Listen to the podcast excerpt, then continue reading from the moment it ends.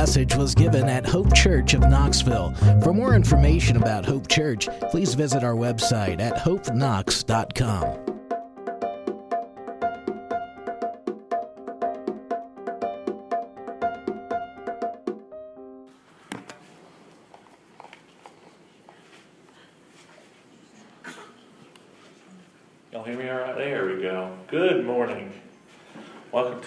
Hope Church. I think I know most all of you guys, but if you don't know me, I'm uh, my name's Jeremy. I'm one of the pastors here. Um, if you would turn with me to Acts 16. We've been going through Acts for a uh, better part of a year now, and uh, we came to Acts 16. We're going to go over verses 11 through 40. I love there's a, there's a fountain filled with blood. It's one of my, my favorite hymns too. It's great worshiping to that this morning. While you're turning to the text, let me let me give you a little bit of backdrop on what Acts 16 is uh, talking about and where we're at in the book of Acts. So, uh, in, in, the first 12 chapters of Acts, um, you see the church, and the center of the church is Jerusalem. So basically, first 12 book of Acts, Jerusalem is kind of the center of the church. It's where everything's going on. It's where everything's kind of pointing back to. You see a shift starting in, in chapter 13. You see Antioch start to be the center of the church.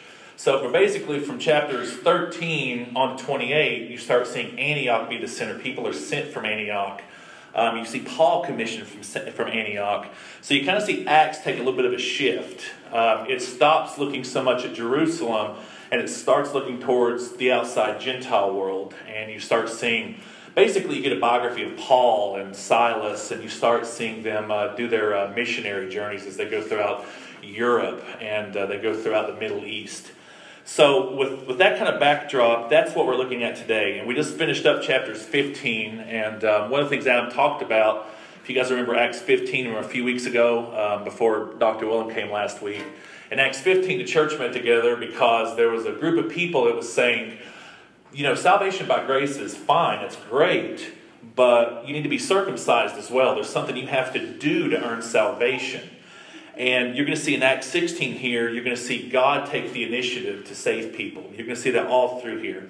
As we read through this, I want you to keep one thing, in, uh, kind of one thing in the back of your head, because um, this is what we're going to mainly talk about today. We're going to talk about the power of the gospel and how it speaks to everyone, regardless of race, religion, background. It speaks to everyone. It calls everyone to repent and bow the knee of, bow the knee to Jesus.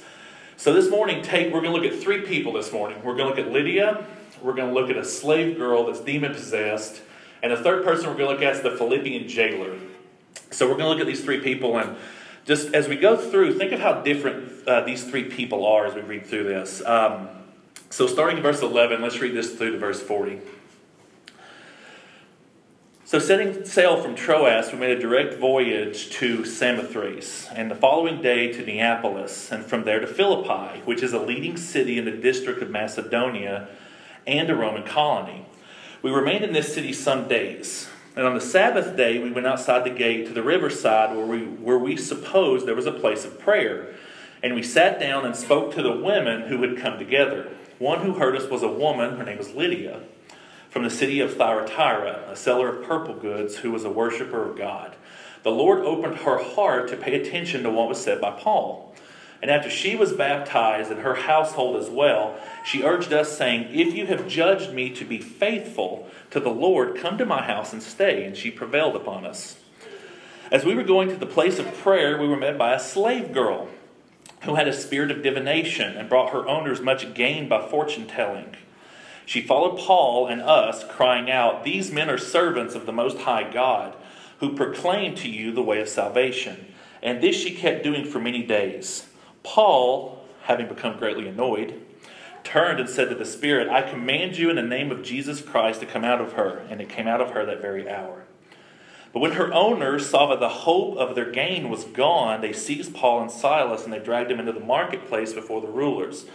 And when they brought them to the magistrates, they said, These men are Jews, and they are disturbing our city. They advocate customs that are not lawful for us as Romans to accept or practice. The crowd joined in attacking them. The magistrates tore the garments off of them, gave orders to beat them with rods. And when they had inflicted many blows upon them, they threw them into prison, ordering the jailer to keep them safely. Having received this order, he put them into the inner prison and he fastened their feet to the stocks. Now for the Philippian jailer in 25.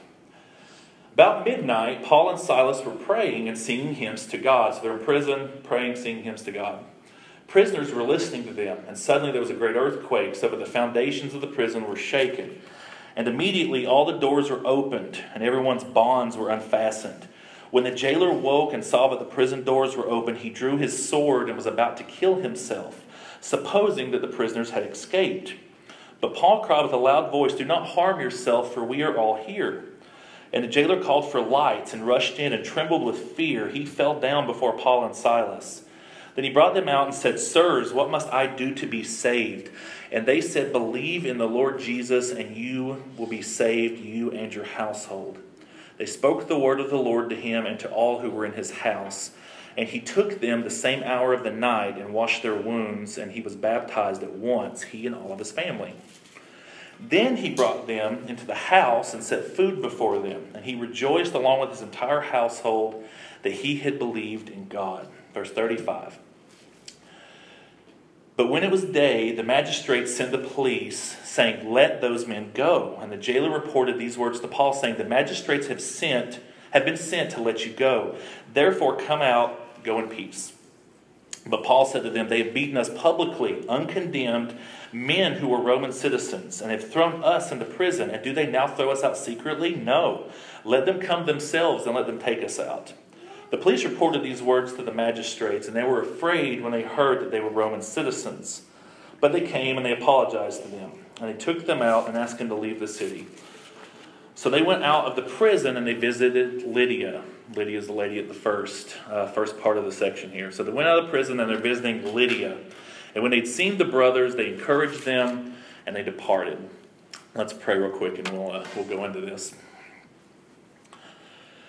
Father God, we thank you for your word this morning. And Father, I pray as we continue to worship uh, through your word today as we hear it, I pray, Father, that we would take this, we would take these truths, these timeless truths that you've given us in Acts, some themes that we're going to see today that we've seen in Acts several times already that, that Luke is, is trying to hint that we need to get. And Father, I pray that we would just get those truths and Father, we would take them, apply them to our circumstances, and Father, that we would ultimately be better disciples and love Jesus more as a result. And Father, we just pray you be with us this morning, and Father, we pray that your Spirit would bless your word. In Jesus' name, amen. I've always been fascinated by conversion stories to Christianity. Um, I love to read uh, conversion experiences that are totally different from my own. My own was um, I lost a football, a few football scholarships. God um, took my took my knee, had to have surgery, lost some football scholarships, and a friend of mine um, shared. Several friends of mine actually shared the gospel with me after that.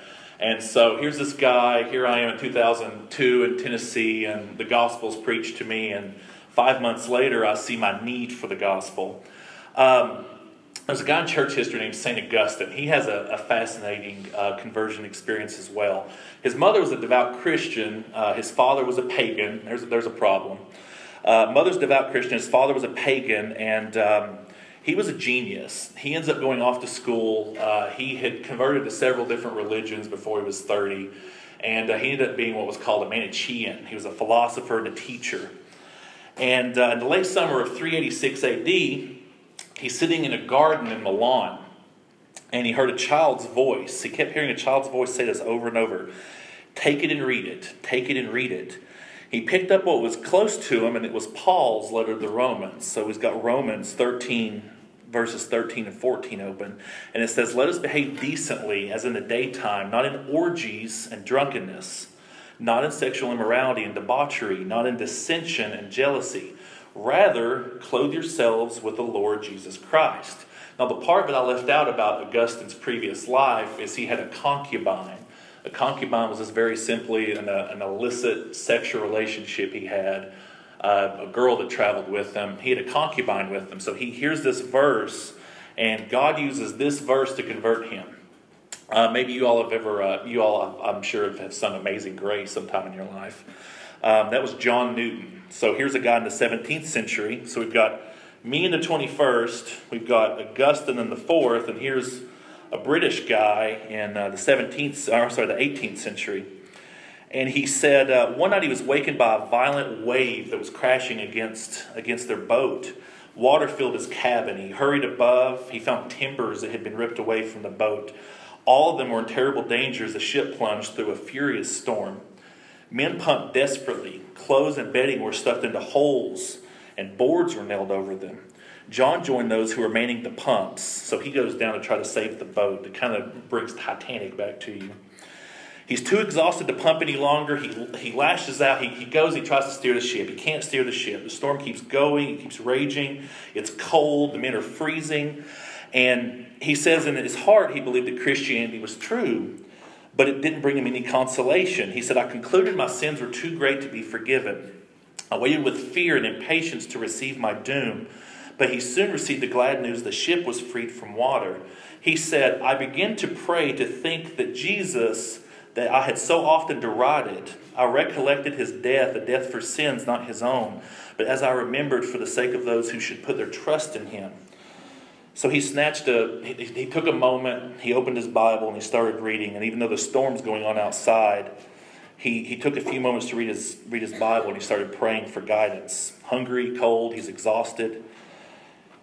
And somehow the men kept the ship afloat. And then one day, the captain said John should be thrown over that, that night. He said John should be uh, John Newton should be thrown overboard like Jonah. He was causing the storm because he was praying out to God. So the point is with John is, is by the end of it, John is a slave trader. He's he's basically transporting slaves to and from uh, Britain, and uh, so he is uh, a slave trader. Very different from Augustine, a philosopher, a learned man John Newton was uh, was a learned man, but he was a slave trader. Different uh, different social statuses, different time periods.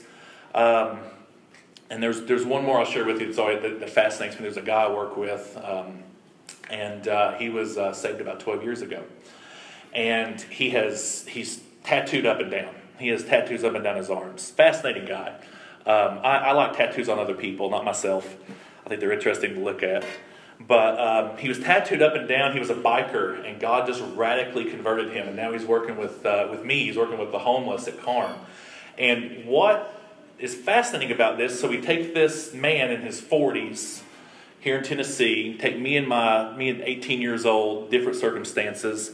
You take John Newton in the 18th century on a slave boat, and Augustine in the fourth century, and uh, Augustine's a learned man, a teacher. And it doesn't seem like they have a lot in common, and, and they don't in a sense. What's fascinating about it is you think about a dark skinned man like Augustine was, and then you have us as Americans, me and, uh, me and Michael, the guy I'm talking about the tattoos. And then you've got John Newton, this British guy trading slaves. The point is, is they have, and you'll see this as we look through here, they have everything in common. That's the point of the text. The point of this text is, is the gospel reaches out to all kinds of people. It doesn't just reach, reach white people in Powell and North Knoxville. It reaches it reaches Spanish people. We were singing in Spanish this morning. I love singing in different languages because it shows the shows how the gospel doesn't focus on one point. It's always going out. We're always to take the gospel to people, regardless of their background regardless of where they're at, regardless of where they're at. It calls them to trust in Jesus. It calls everyone to trust in Jesus. And we're going to see what we're going to see today is we're going to see Lydia, the slave girl, and we're going to, the third person we're going to see is going to be the Philippian jailer. They got different circumstances. They have different um, pasts, but they all end up having an encounter with the gospel. So the first thing I want to show you guys and we're going to look at, uh, we're going to start looking at Lydia. We're going to look at each of these people real quick, and I want to make, uh, I want to show you one thing today, and I want to kind of, uh, I want to kind of uh, exposit on that afterwards. The gospel removes barriers. So the gospel removes barriers. So Philippi is this cosmopolitan city. Think of it like a, uh, just think of it like a Chicago. It's between ports. It kind of connects the east to the west. So uh, Philippi is this cosmopolitan city. There's people there with different backgrounds. And the first difference that you're going to see between Lydia, the slave girl, and the Philippian jailer is they're all racially different. Um, Lydia was from Thyatira. She uh, says she's an immigrant. Um, she was situated in what now, she basically, she'd be uh, Asian. She was uh, situated in Asia. She was an immigrant into this area. Um, the slave girl. Slaves were, they could be transported from place to place, but more often than not in the Roman Empire, they were local to where they were found. So with the slave girl, she is probably going to be Greek. She's going to be Greek, more than likely. And then the jailer. The jailer was like most jailers in the Roman Empire. He was most definitely Roman, so he's Roman, and more than likely he's a some type of retired Roman soldier or army veteran. He's like the guy that comes back after a after a four or eight year tour in, in Afghanistan or, or, or uh, a, a war. So you've got three people, three different racial backgrounds. Now, what about their social economic differences? They, they've got some social differences as well. Let's, let's take a look at Lydia. Go with me to uh, verse 14. So they start talking to Lydia. She's from the city of Thyatira. She's a seller of purple goods. So what purple goods are is purple goods are. Um, I'm trying. The best way to probably to explain it would be like she's kind of like the fashion designer of the day. Uh, Lydia is well off. She makes good money. She has a good social status. Totally opposite. We're going to see in a minute for the slave girl, but she was she was pretty well off. She's probably rich um, compared to most people in her time. And Thyatira at this time What's fascinating about that city is it was the center of trade for the Roman Empire for dyes. So, ladies, if you wanted a nice, you wanted your dress to a certain color, you went to Lydia. Lydia was the girl you went to. I would not go to Lydia because I don't care. But um, if, you, if you wanted your dress to look a certain color, Lydia's who you go to. And the other thing that's interesting about Lydia is uh, it says that uh, in verse 15, look at me in verse 15 real quick.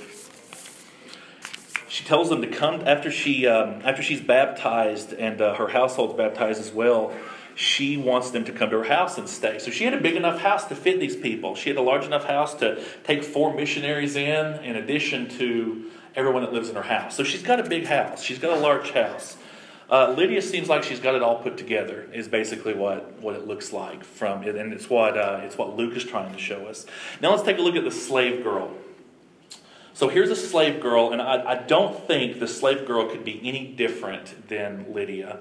She comes from the completely opposite end of the spectrum. You can't imagine a person in more bondage than she was in.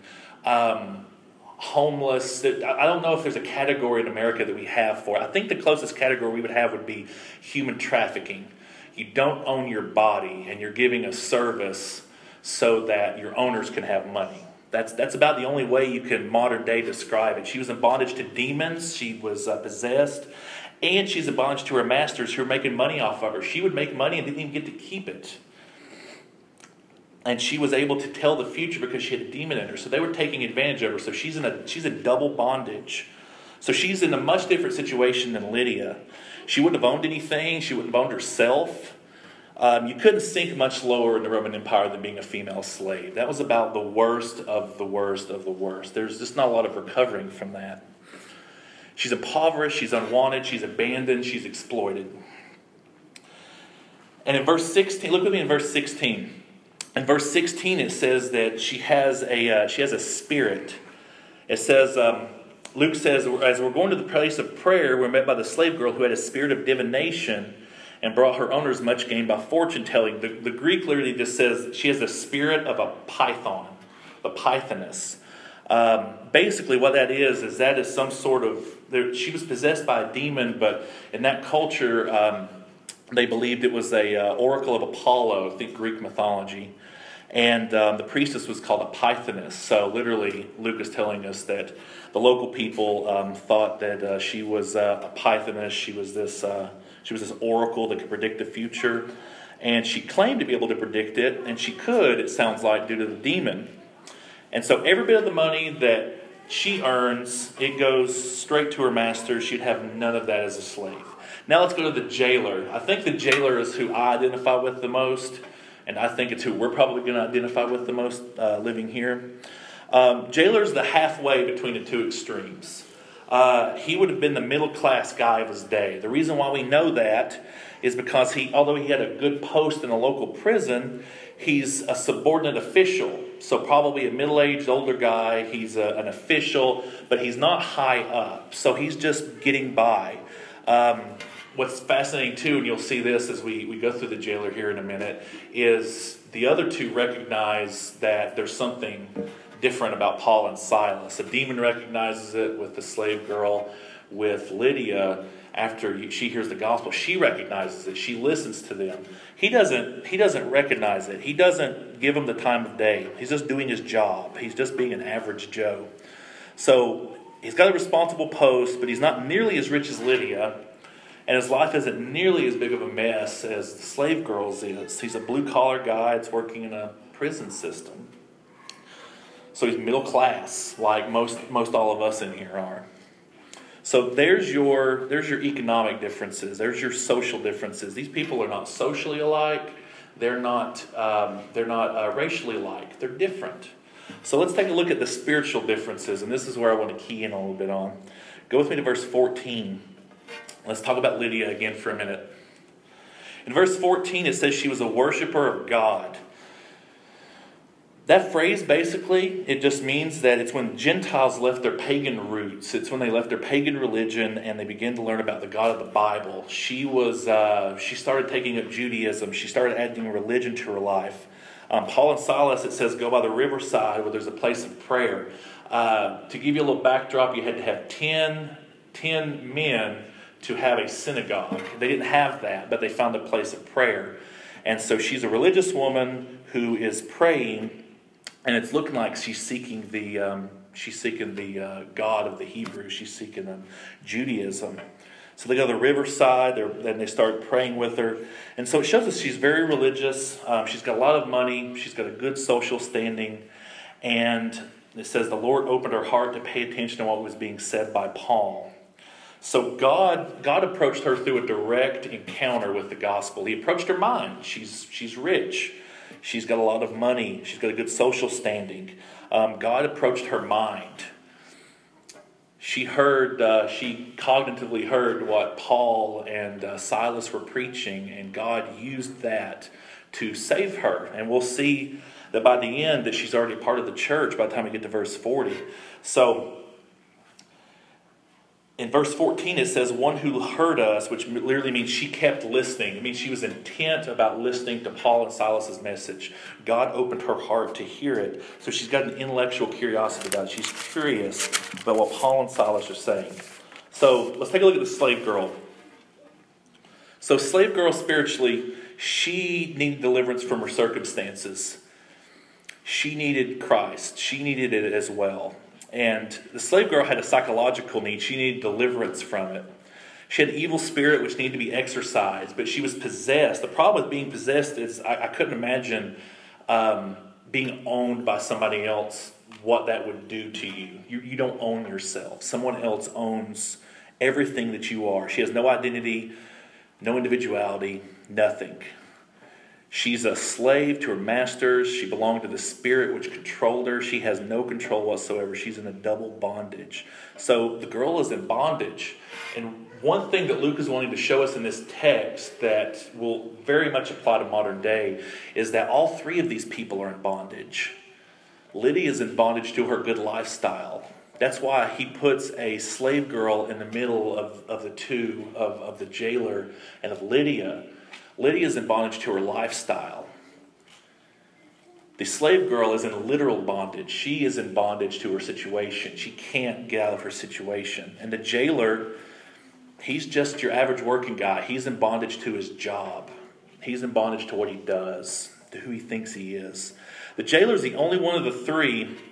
He's delivered from his indifference. He's the only one of the three that does, like I said earlier, he doesn't recognize that God is working through Paul and Silas. Lydia recognized it, slave girl recognizes it through the through the demon, but he doesn't recognize it.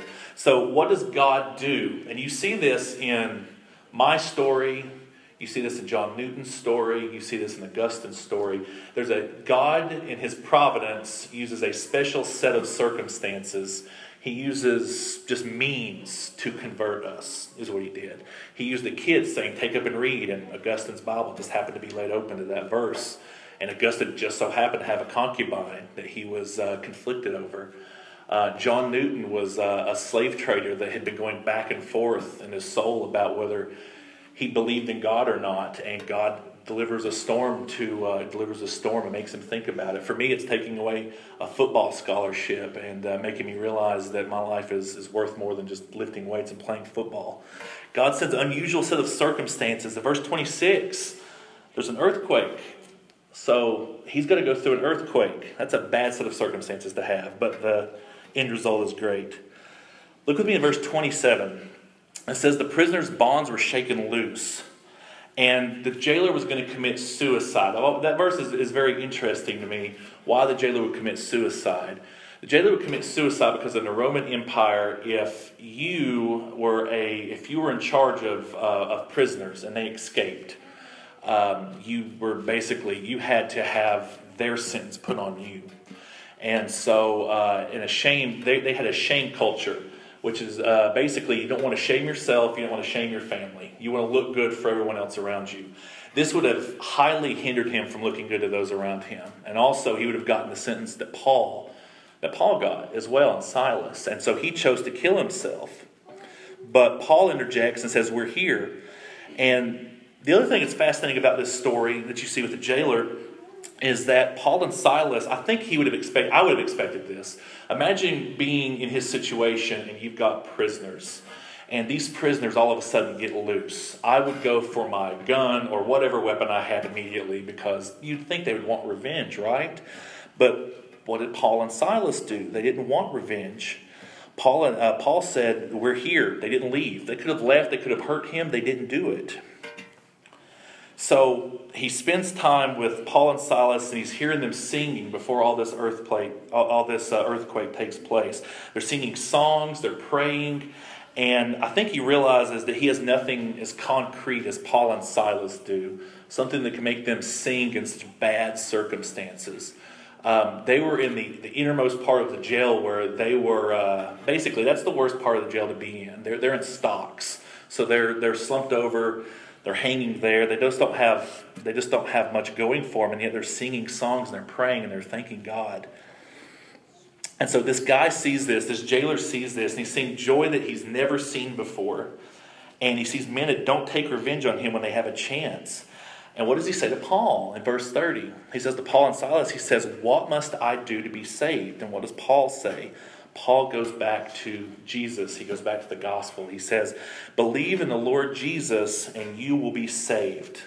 This is very simple. Believe in the Lord Jesus, you'll be saved. So, looking at these three stories, and this is the point I want to get to, these three people are in completely different circumstances, racially, socially, spiritually. They're completely different. This is a theme that you see over and over and over as you read through Acts. So, that's that's the exposition part I want to take you all through. Um, now, I want to get to a very practical question, and I want to get to what Luke's is it, it uh, excuse me what Luke's intent was when he wrote this. So, why is Luke writing this? Why is he telling? Uh, remember, this is written to Theophilus. Why is he telling them this? Um, it teaches us that the gospel is a power. The gospel is is powerful to save. Um, it's not a function of, of race, ethnicity, class, crisis. The gospel is not just for a person in crisis or one without crisis, it's for everyone. God means to take the gospel to everyone. It's not for the rich, the poor, the middle class. It's not just for one exclusively, it's for all. It's not just for the ambitious, unmotivated. There's no such thing as, as a Christian type you know, looking around, we're all, you know, fairly white, middle class people. And uh, as you start looking at the gospel in terms of the world, it doesn't look very white. It doesn't look very middle class. And it always has looked like that. God has always, um, God has always saved people, people you wouldn't expect to be saved. That's what fascinates me about Christianity versus Islam or uh, Buddhism, where it's centered in a location. Christianity is never centered in a location. Its goal is to always go out, always speak to people. The gospel reaches everyone. So that's the first thing I want to show us. Um, we see Jesus do this in John 4. He goes to the woman at the well. The woman at the well is about as low in society as you can go. Um, she's out at midday. Uh, you don't go get your water at midday unless you have something to hide or you're an outcast. She's getting her water midday. She's the wrong race. She's a Samaritan. The Jews hated the Samaritans. They would walk around Samaria uh, instead of taking the short way through. And Jesus talks to her at the well and he confronts her with the gospel. And so, even though she's despised for all that, Jesus encounters her and he engages her with the gospel. He didn't look down on her, he encountered her with it. Second thing I want us to see is that the gospel doesn't allow us to, and this is this goes back to John 4, and you'll also see it in Acts. Gospel doesn't allow us to look down on people that are different than us. We all have the same need. We all have the same need. We need the gospel. We need Jesus. Uh, Ephesians 2 8 and 9. You're saved by grace through faith, and that the key part it's a gift of God, not by works. If salvation is a gift, you can't look down on anyone because you are no better than anyone else. This is a gift that's been given to you. So when someone is struggling, someone um, maybe different socially than you are, we have no ability to look down on that person. Um, this is something that Paul would have knew well. There was a saying that the, there was a prayer that the Jewish rabbis they had a prayer they would pray pretty much every day. Paul, as a Pharisee, would have prayed this prayer. And here's how the prayer goes. Keep in mind the three people that he's going to talk to here in the prayer. The three people he mentions. Here's the prayer Blessed art thou, O God, for not making me a Gentile, a slave, or a woman now, who are the three people that were? Who are the three people that this is talking about here in Philippi? It's talking about a Gentile. It's talking about a woman. And it's talking about a slave. Luke knew this. Luke's traveling with Paul. Luke knows Paul knows this. The first three, the first three people that you see here in, in Philippi, and we know at least we know at least two of them ended up joining the church. Are three types of people that Paul, once upon a time, would have hated. Paul, as a Pharisee, would have hated these people and would have prayed this prayer often. The, the, um, the facet, that fascinates me that God takes Paul, turns his life around, that causes him to not just love these people, but share the gospel with them. It fascinates me that, that God did that.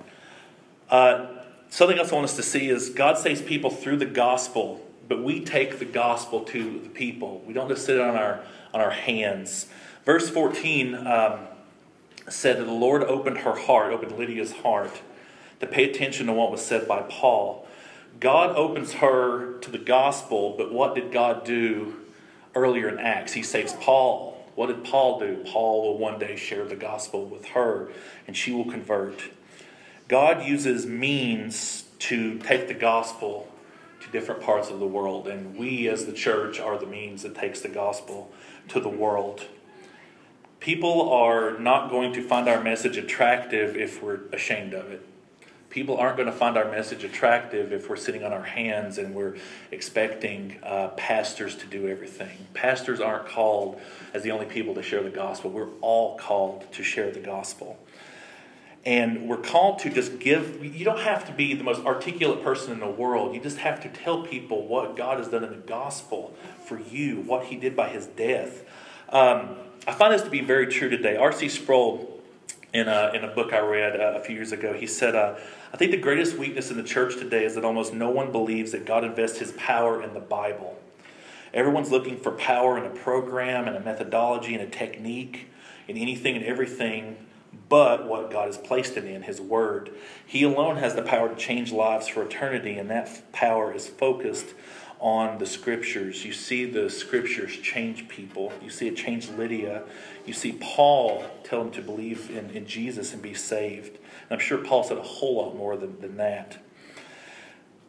Next thing I want us to see. Um, the gospel unites us even though we come from different backgrounds and needs. These three people come from immensely different backgrounds. If you look in verse 40,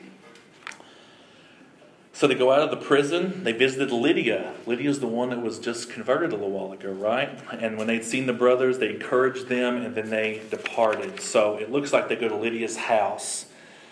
And the church in uh, the church in Philippi was actually one of the few churches where Paul didn't didn't have a, a big criticism of them. He didn't have a criticism uh, uh, of them as much as he did maybe Corinth or another church. Um, in Ephesians 4, Paul says these same words to us in Ephesians 4. He says, Verse 2 Be completely humble and gentle, be patient, bearing with one another in love. Make every effort to keep the unity of the Spirit through the bond of peace. There is one body and one Spirit, just as you call to one hope,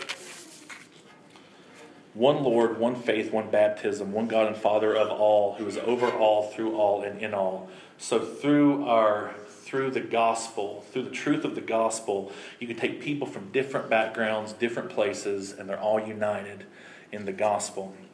Um, I, I, shared this. Um, I shared this with you guys. Um, I think about eight or ten months ago, but it, it just it fits so well.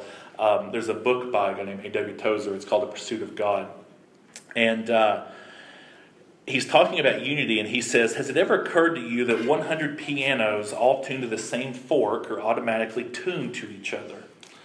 They're all of one accord by being tuned, not so much to each other, but to another standard to which each one must individually bow. Think about that for a minute. That's the gospel. We bow to the gospel, and then we have unity. So 100 worshipers meet together, each one looking away to Christ are in heart nearer to each other than they could possibly be when they were if they were to become unity conscious and turn their eyes away from God to strive to closer fellowship. So as we're drawing closer to God, as we keep our eyes on the gospel, we see that our unity starts to increase as well. So let me um, let me take this. And I want to I want to draw a couple of points I want us to think about. Take this this week. Uh, think about this, and think about where you're at. So we, we've seen three people, one in, in, very bad literal slavery, and we've seen two other people who God delivers out of their lifestyle. So, what are you in slavery to? What is it that gets you going? What is it that you talk about nonstop more than anything else in life? That's, that's what you love. What you talk about constantly is what you love. What you post on Facebook and Twitter, that's what you love. Is it the gospel or is it other things that can't deliver promises the way the gospel can? Is it your lifestyle? Is it your job? Are you, are you like the jailer? Are you bored? Does Christianity bore you? Are you indifferent?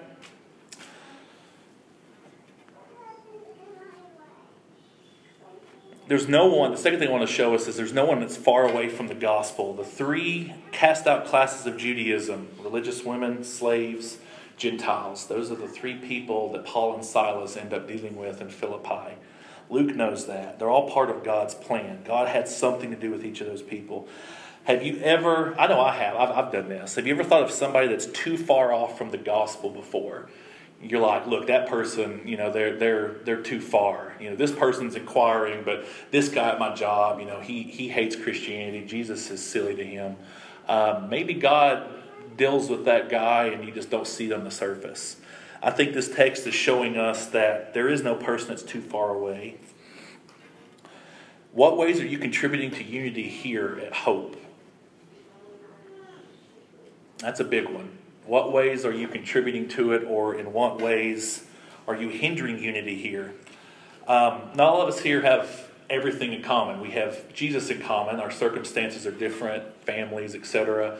But we have the gospel in common. You have more in common with a Christian than you do an unbeliever that you have every little detail in common with because you have Christ in common. Do you love that person that's different than you? Do, do you does it contribute to unity here or does it harm unity here when you look at a person that you disagree with their with with uh, how they approach things, how different they are? So are you hindering it or are you helping unity here? And the last one is like Paul would have had in his former life, where you harboring hatred towards people that God, God, harbor, God harbors love towards. Are there people that you uh, harbor uh, any kind of hatred towards? Are they in the building? Are they at your job? Are they people that you interact with? Are they, are they family members? Do you have a hatred or a disdain towards people that God has a love towards? I think God has a, a big way of surprising us. I don't think that Jews would have saw Acts 16 coming. I don't think that they would have seen it because they got away and they chased works and they chased being good and they looked down on people that weren't and they missed the gospel that was right in front of their eyes. They missed their they missed their uh, mandate to take the gospel to the nation. They missed that. And that's what we need to pick up. We need to pick up the fact that there are people out there that are different than us, different parts of the country, and we need to love those people the way that God loves them, the way that God loved these people here in Philippi. So, with that, let's uh, let's pray and let's take communion together.